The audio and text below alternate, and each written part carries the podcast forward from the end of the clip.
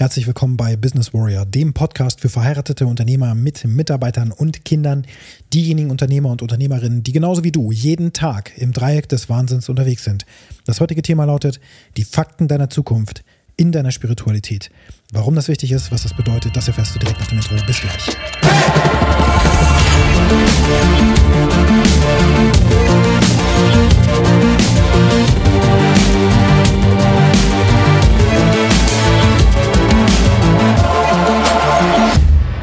Drei Tage, dann beginnt das neue Jahr. Dann ist Silvester, dann ist die Nacht der Nächte, der Switch wird umgelegt. Wir sind im Jahr 2023 in der Zukunft angelangt. Wenn ich so zurückdenke, im Jahr, weiß ich nicht, 87 oder so, 1987 wohlgemerkt, ähm, habe ich viel darüber nachgedacht, wie die Zukunft wohl sein wird. Und einiges davon ist sicherlich wahr geworden. Elektroautos gibt es zum Beispiel, aber nicht überall an jeder Ecke. Vieles ist auch beeinflusst worden durch Zurück in die Zukunft Teil 2.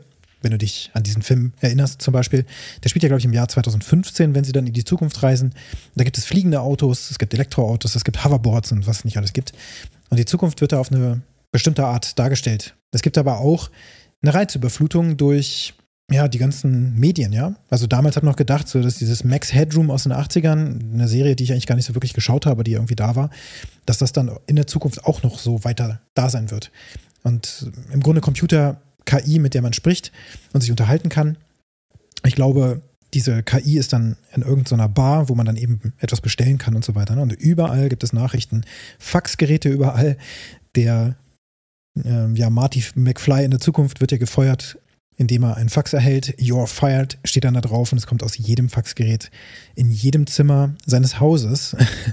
Also das war sicherlich nicht ganz treffsicher, aber auf jeden Fall so eine Art ähm, digitale ja, Nachrichtenübertragung wie E-Mail und so weiter. Das haben die schon gewissermaßen vorausgesehen.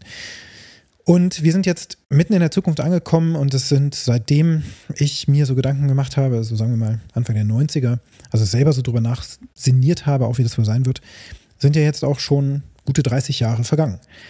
Und ein Großteil meines Lebens, das ist mir einfach bewusst geworden, habe ich einfach gelebt, indem ich Dinge getan habe, die einfach so im Grunde von mir erwartet werden. Also ich bin immer so Schritte weitergegangen. Ja, wie in so einem Computerspiel habe ich im Grunde Türen aufgemacht und habe dann ein neues Level betreten.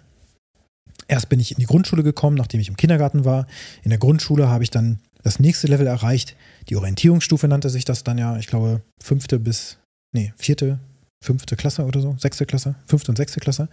Dann wurde die Entscheidung getroffen durch die Lehrer, aber auch mit meinen Eltern, wie gut ist denn jetzt der Christian? Ne? Muss auf die Hauptschule, kann auf die Realschule oder darf sogar aufs Gymnasium gehen? Und das war natürlich nur eine Empfehlung, aber diese Empfehlungen sind ja viele auch gefolgt, vollkommen klar, weil man will ja nicht jemanden überfordern oder unterfordern, das wäre nicht gut. Deswegen wird er meistens auf diesen Rat ja auch gehört. Und bei mir kam raus, tendenziell eher Realschule weil ich mich jetzt in der Schule auch nicht extrem angestellt, strengt habe damals. Ich bin so mitgelaufen. Und dann bin ich eben auf der Realschule gelandet. Dann bin ich mit der Realschule durch gewesen, war 16 und dann sollte man ja eigentlich seine Berufsausbildung beginnen, aber das war nicht mein Ding. Ich habe dann eher überlegt, okay, was kann ich denn noch machen? Also dann gab es die alternativen Pfade Richtung hm, später mal Studium. Aber das habe ich da noch nicht gesehen, sondern ich bin, wieder gesagt, von, von Level zu Level ähm, gegangen. Bin dann irgendwann auf die Fachoberschule äh, Fachoberschule gegangen, habe mir die Fachhochschulreife geholt und so weiter, bin auf die Fachhochschule gegangen, habe dort studiert, bin dann diplomierter Wirtschaftsinformatiker gewesen nach vielen Jahren, ähm, weil ich das Studium dann auch abgeschlossen habe. Also ich musste mich an entsprechenden Stellen, an entsprechenden Stellen eben auch anstrengen, damit ich das nächste Level erreiche. Aber es war mir ein Leben, was vorbestimmt war dadurch, dass ich eben jetzt die Sachen mache, die eben gemacht werden. So, ich habe es nie hinterfragt. Also wirklich noch nie. Tatsächlich eigentlich nicht wirklich bis zum heutigen Tag, wo ich da ernsthaft mal richtig drüber nachdenke, dass mein Leben, genau wie deins vermutlich, wenn du das hier hörst, vorbestimmt ist. Durch das, ja, die Umgebung, in die du reingeboren wurdest. Ich habe mit vielen Unternehmern zum Beispiel zu tun, die im Grunde Unternehmensnachfolge erlebt haben. Ja, die haben von ihren Eltern ihr Unternehmen übernommen. Sind dann oftmals sehr, sehr, mh, hm, soll ich sagen, unzufrieden darüber, wie ihre Eltern das Unternehmen vorher geführt haben, glauben, das jetzt alles anders und besser machen zu müssen, bis sie feststellen, hm, so ein paar Sachen, die Papa gemacht hat, die waren vielleicht dann doch ganz richtig. Aber es gibt dann immer so diese Fehde zwischen dem Sohn und dem Vater und dann wird da vieles in Frage gestellt. Also, das ist aber auch ein Setting, in das du reingeboren wirst. Wenn dein Vater Unternehmer ist, hat ein Unternehmen aufgebaut und der Sohn kann da irgendwie mitarbeiten, möchte das auch und übernimmt dann irgendwann mal das Unternehmen, dann ist das eben auch ein Leben nach Vorbestimmung. Das ist dann so, weil deine Realität eben auch so ist. Du bist eben in dieser Welt drin. In meiner Welt war ich ein Kind von Arbeitern. Meine Mutter Krankenschwester, mein Vater Kfz-Mechaniker, später bei Volkswagen am Band. Ich, der Einzige, der studiert hat. Ich bin da schon vom Weg abgewichen, aber ich habe trotzdem erst, also ich habe dann die Türen aufgemacht, die ich aufmachen wollte, weil ich auf keinen Fall am Band arbeiten wollte. Ich wollte kein normaler Arbeiter werden. Ich, ich wollte mehr machen. Vor allen Dingen hatte ich ja auch dieses Talent der der IT-Affinität, ja, also dass ich mit Computern äußerst gut umgehen kann. Das ist ja bis heute auch immer noch so. Ich kann die verstehen, diese Welt, und ich mag diese Welt. Und ich liebe alles, was damit mit dieser Digitalität zusammenhängt. Ja, also von jetzt auch zum Beispiel, wo ich in so ein Mikrofon reinspreche und wie man eben Audioaufnahmen vernünftig macht und so weiter, weil ich auch eine musikalische Ader habe. Das konnte ich damit alles verbinden. Also ist der Computer sozusagen Dreh- und Angelpunkt meines Lebens. Das war eben aber auch vorbestimmt, weil die Nachbarn zu meiner Kommunionsfeier, damals war ich ja noch römisch-katholisch, und habe eben auch die Kommunion erlebt. Da haben dann die Nachbarn, die damals für Commodore hier in Braunschweig im Werk die C64-Produktion ähm, ja, geleitet haben, die haben mir zur Kommunion eben diesen C64 geschenkt. Also hatte ich da etwas in meinem Leben, was von außen reinkam hier, habe mir das angeschaut und das hat dann, dafür habe ich Feuer gefangen, habe da voll Bock drauf gehabt. Aber es war vorbestimmt. Andere haben mir Dinge gegeben oder gesagt oder gezeigt, die ich dann gemacht habe. Jetzt bewege ich mich in den letzten drei Jahren und jetzt in, in diesem Jahr noch viel, viel mehr auf die Schiene, dass ich mein Leben selber bestimme, wo es hinlaufen wird. Und das ist auch heute wieder das Thema. Gestern ging es schon los. Wir begeben uns gedanklich zum 01.01.2024. Das Jahr 2023 ist bereits komplett rum. Und ich definiere für mich, was für ein Mann möchte ich zu diesem Zeitpunkt geworden sein? Was für unglaubliche Leistungen werde ich da erbracht haben. In allen vier Lebensbereichen, die die wichtigsten Lebensbereiche ever sind. Nach allen Live-Coachings und was ich nicht alles durchgemacht habe, von Veit Lindau über eine persönliche ähm, Körper- Psychotherapeutin, die mich begleitet hat und weiß nicht alles und, und Kurse, die ich online auch besucht habe oder mich auch mit Menschen getroffen habe und was weiß ich nicht alles. Da gab es auch immer diesen Blick auf deinen aktuellen äh, Lebenszustand in verschiedenen Lebensbereichen. Viele haben acht definiert oder zwölf oder so, super viele. Es gibt aber eigentlich nur vier. Insbesondere gab es in diesen ganzen Konstellationen von auch dem Veit Lindau zum Beispiel überhaupt keinen Lebensbereich, so richtig jedenfalls, für mein Business. Also als Selbstständiger. Weil das da in der Welt ja eigentlich gar nicht vorkommt. Sondern da war es mehr so dein weltliches Wirken oder so ein Blödsinn. Es geht aber darum, dass es eben für uns Unternehmer, die verheiratet sind, Kinder haben, Mitarbeiter haben und dann eben auch dieses Unternehmen haben, über das sie produzieren und Dinge in der Welt schaffen, ganz klar einfach ein ziemlich einfaches System braucht. Es gibt deinen Körper, es gibt die Spiritualität, es gibt deine Beziehung zu deiner Frau und deinen Kindern, deinen Nachkommen und es gibt dein Business, über das du produzierst, dein Bankaccount in Wahrheit. Da geht es um das, was du als Cash verfügbar hast. Diese vier Lebensbereiche schauen wir uns an, hier die ganze Zeit schon. Erst schauen wir uns an, wie sind die Fakten in deinem aktuellen Leben? Womit bist du zufrieden, womit bist du nicht zufrieden? Was hast du erreicht? Wertschätzen. Wirklich mal darauf achten, was du für ein cooler Typ bist. Dann aber, da sind wir jetzt, definieren wir, wo wir hinwollen. Wir wollen weg von diesem Leben, was uns andere irgendwie geben. Da kommt dieser Kunde und er sagt, hey, kannst du nicht auch dies noch machen? Und du sagst, hm, klar kann ich machen. Oder du schlägst eine Zeitung auf oder du gehst äh, ins Internet und du machst YouTube auf und da poppt dir irgendein Video rein und plötzlich verlässt du den Pfad von dem, was du eigentlich machen wolltest. Das passiert mir gerne, weil ich auf YouTube sehr viele Informationen mir hole, aber auch mh, hm, zum Beispiel meinen Sport mache, ne, darüber entsprechende Routinen mir raussuche, auch lerne, wie man bestimmte Dinge tut. Ich äh, meditiere darüber aber auch, weil ich mir Meditationen suche. Und wenn ich auf dem Weg dahin bin, dann kriegst du immer Vorschläge vom System. Das könnte dich auch noch interessieren. Und das und andere, die das gesehen haben, die finden auch das noch cool. Und du wirst dauernd durchmixt neue Impulse bekommen, die dich irgendwo hinleiten wollen. Aber hier geht es darum, dass wir jetzt genau definieren, was wollen wir eigentlich wirklich im Leben. Und das ist das, was die wenigsten Menschen überhaupt wissen, was sie wollen. Die wenigsten wissen, was sie wollen. Und auch das war für mich das größte Problem 2013, als ich das erste Mal ein Video von Veit Lindau gesehen habe und das Buch Seelengevögelt gelesen habe. Übrigens ein cooles Buch.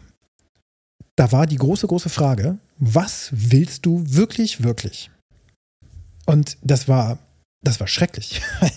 Dieses, diese wirklich, wirklich Fragerei, die hat mich wahnsinnig gemacht, weil ich es einfach nicht wusste. Und das wird dir nicht anders gehen. Wenn du wirklich mal ganz genau auf dein Leben guckst, Weißt du, was dich nervt, was du nicht möchtest, was alles blöd ist? Dein Vater, der sich immer noch einmischt in deine Unternehmensgeschicke, der irgendwie auch irgendwelche alten Verbindlichkeiten, die aufgelöst werden müssen. Ja, wenn du jetzt das Unternehmen übernimmst, naja, dann übernimmst du natürlich auch die Verbindlichkeiten der vorherigen Generation, auch die ganzen, ähm, ja, wie soll ich sagen, also diese ganzen Dinge, die sie auch aufgetürmt haben, die du halt wegarbeiten musst, die nicht von dir sind, aber die du jetzt eben wegarbeiten musst, weil du in diesem Nest sitzt, in dem du bist und das jetzt ausbauen darfst. Weil du es ja machen wolltest. Aber du hast es vielleicht auch eher übergeben bekommen. Vielleicht hast du gar keine bewusste Entscheidung getroffen. Hier geht es also darum, du triffst jetzt, auch in der Spiritualität, eine bewusste Entscheidung. Was ist dein Impossible Goal? Das Ding, was so groß ist, dass du sagst, oh mein Gott, da muss ich mich aber ganz schön strecken. Nebenbei, in der Spiritualität ist auch sehr ausgeprägt, also ein, ein gutes Ziel, wenn man ein Buch schreibt. Ein, deine Memoiren zum Beispiel. Oder aber auch ein Buch, was dich als Experten positioniert am Markt. Das heißt, dass du anfängst, dein Buch zu schreiben, mit dem du untermauerst, was dein Expertentum ist für dein Marketing. Das könnte ein Impossible Goal sein, wo du sagst, was, ein Buch schreiben? oh mein Gott, wie soll ich das noch schaffen, neben allem, was ich sonst so tue? Aha. Aber du fragst dich auch jetzt schon oder auch jetzt nicht, wie du das machen wirst, was du alles für Hindernisse haben wirst auf dem Weg dorthin und so weiter. Das interessiert nicht. Es interessiert nur, was du machen möchtest, weil du weißt, dass du es machen willst. Jetzt habe ich dir einen Impuls gegeben, musst du nicht machen, ein Buch schreiben. Du kannst auch so und so viele Meditationsretreats besucht haben. Ähm, und vielleicht bist du auch nach Indien geflogen und hast da einen Monat verbracht oder sowas. Das, was du brauchst, damit in deiner Spiritualität eine Tür, eine Tür aufgeht, die so groß ist, dass du sie dir nicht vorstellen kannst. Die eben zehnmal so groß ist wie das Reasonable Goal, also das, was vernünftig wäre, wo du sagst, okay, das kann ich mit, dem, mit der aktuellen Kapazität wahrscheinlich locker erreichen. Ja, muss ich ein bisschen anstrengen, aber das läuft schon irgendwie. Das ist reasonable. Dann haben wir das Impossible, das ist acht bis zehnmal so groß. Und dazwischen haben wir das Radical Goal, das radikale Ziel, was ungefähr drei bis viermal so groß ist wie das, was du glaubst eigentlich schaffen zu können. Du siehst, hier machen wir wieder eine Spanne auf. Und du überlegst dir in 20 Minuten, die du hier wirklich Zeit als Zeit nimmst, wo du wirklich in dich gehst, still bist und einfach mal mit dir bist. Vier Dinge. Vier Dinge, die für dich erreichbar sind in der Spiritualität. Vielleicht gehst du in eine Kirchengemeinde oder sowas, wo du sowieso schon hingehst. Vielleicht hast du auch überlegt, das zu tun und hast du auch schon eine rausgesucht und wirst da hingehen und so weiter. Das könnte sein. Denn auch da, du tust was Neues, du wirst neue Dinge kennenlernen und dabei wird, würden, werden sich neue Gedanken auftun, du wirst was Neues in dein System reinbringen von außen, aber bewusst, weil du das möchtest. Und weil du auch das Gespür dafür hast, dass du das tun musst, weil es mit dir im Einklang steht, mit deinem Purpose. Am besten kennst du deinen Purpose übrigens. Das wäre natürlich richtig gut. Wenn du das übrigens rausfinden willst, businesswarrior.de slash challenge. Da habe ich die 30 Tage Challenge für, für dich. Fängt am 8. Januar an, die nächste. Sei dabei richtig gut.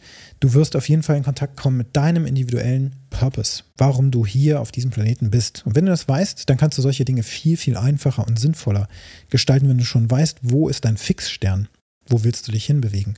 Und eine göttliche, universelle oder, oder Connection zum Universum, sagen wir es mal so, ist im Grunde Pflicht. Das gehört zum Menschsein dazu. Du hast Herz, du hast Verstand, du hast Seele.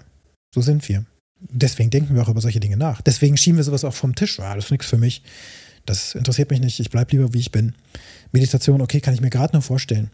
Aber hey, wenn das für dich eben jetzt die nächste Hürde ist, dann ist das dein Ziel. Und wenn du dir vorstellen kannst, okay, jeden Tag hier irgendwie konstant zu meditieren, über 360 Tage hinweg zum Beispiel, das ist mal impossible, dann ist das eben dein Ziel. Denk auch bei all diesen Zielen übrigens daran, das habe ich glaube ich gestern noch nicht gesagt beim Buddy, aber impliziert, es geht immer darum, dass das auch messbare Ziele sind. Gerade in der Spiritualität ist das ein bisschen schwierig, aber du kannst natürlich zum Beispiel Kirchenbesuche oder Meditationsminuten und so weiter kannst du schon tracken.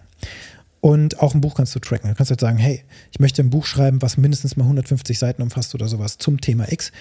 Und das ist dann das Buch. Und wenn du das Buch geschrieben hast, dann hast du eben diesen Punkt eingefahren, um dein Buch fertigzustellen mit den ganzen Seiten, die du hast schreiben wollen. Mindestens 150 Seiten oder sowas in der Richtung. Und damit machst du das Ganze messbar. Was nämlich messbar ist oder was du auch misst, das ist dann natürlich auch wichtig über das kommende Jahr, dass du diese Erfolge misst und konstant trackst, zum Beispiel in einem Google Drive Sheet, so mache ich das auch. Dann wirst du das auch managen. Was du nicht misst, wird nicht gemanagt. Wenn du nicht auf die Waage steigst, wirst du einfach nur ahnen können, wie viel du wiegst, kriegst aber irgendwann die große Überraschung. Und wenn du dann siehst, verdammt, 10 Kilo mehr drauf als letztes Jahr, wie ist das denn passiert? Die Hose passt doch noch, was ist denn da los? Dann fängst du an, es zu managen, weil du dann feststellst, okay, das ist über meinem aktuellen Standard. Also, auch heute geht es darum, nimm dir in Ruhe Zeit. Geh in dich und geh auch durch die drei Stufen durch. Durch dein Reasonable Ziel, dein Radical Goal und dein Impossible Goal, wo du also wirklich merkst, meine Güte, das wird mich richtig, richtig fordern. Da wollen wir hin. Wir wollen uns gerade ziehen lassen. Wir wollen richtig große Dinge in unserem Leben erreichen, aber eben nicht dadurch, dass uns andere sagen, wo es lang geht, sondern wir selber sagen uns das. Wir selber nehmen jetzt die Zügel in die Hand und definieren, was für ein Leben wir leben werden. Und jetzt aber erstmal über den Zeitraum, das ist noch ein gut planbarer Zeitraum von einem Jahr. Darüber zu planen macht null Sinn. Von Jahr zu Jahr vorzuschreiten, das ist auf jeden Fall etwas, was, was man gut managen kann, auch gerade als Mensch, weil diese Jahreszyklen eben in uns auch angelegt sind, die funktionieren gut.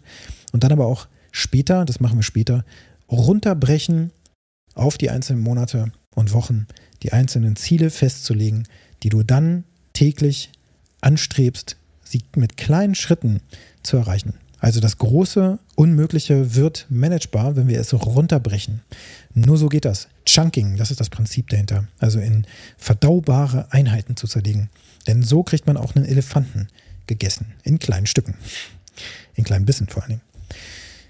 Wenn dir die heutige Episode gefallen hat, dann hinterlasse mir eine positive Bewertung auf der Podcast-Plattform, wo du diesen Podcast gerade hörst. Wenn du mit mir Kontakt aufnehmen möchtest, dann schau auf jeden Fall auf businesswarrior.de vorbei und oder schau in die Kontaktdaten dieser Shownotes von dieser Episode und nimm Kontakt gerne mit mir auf. Ich freue mich von dir zu hören und jetzt wünsche ich dir einen ganz erfolgreichen Tag.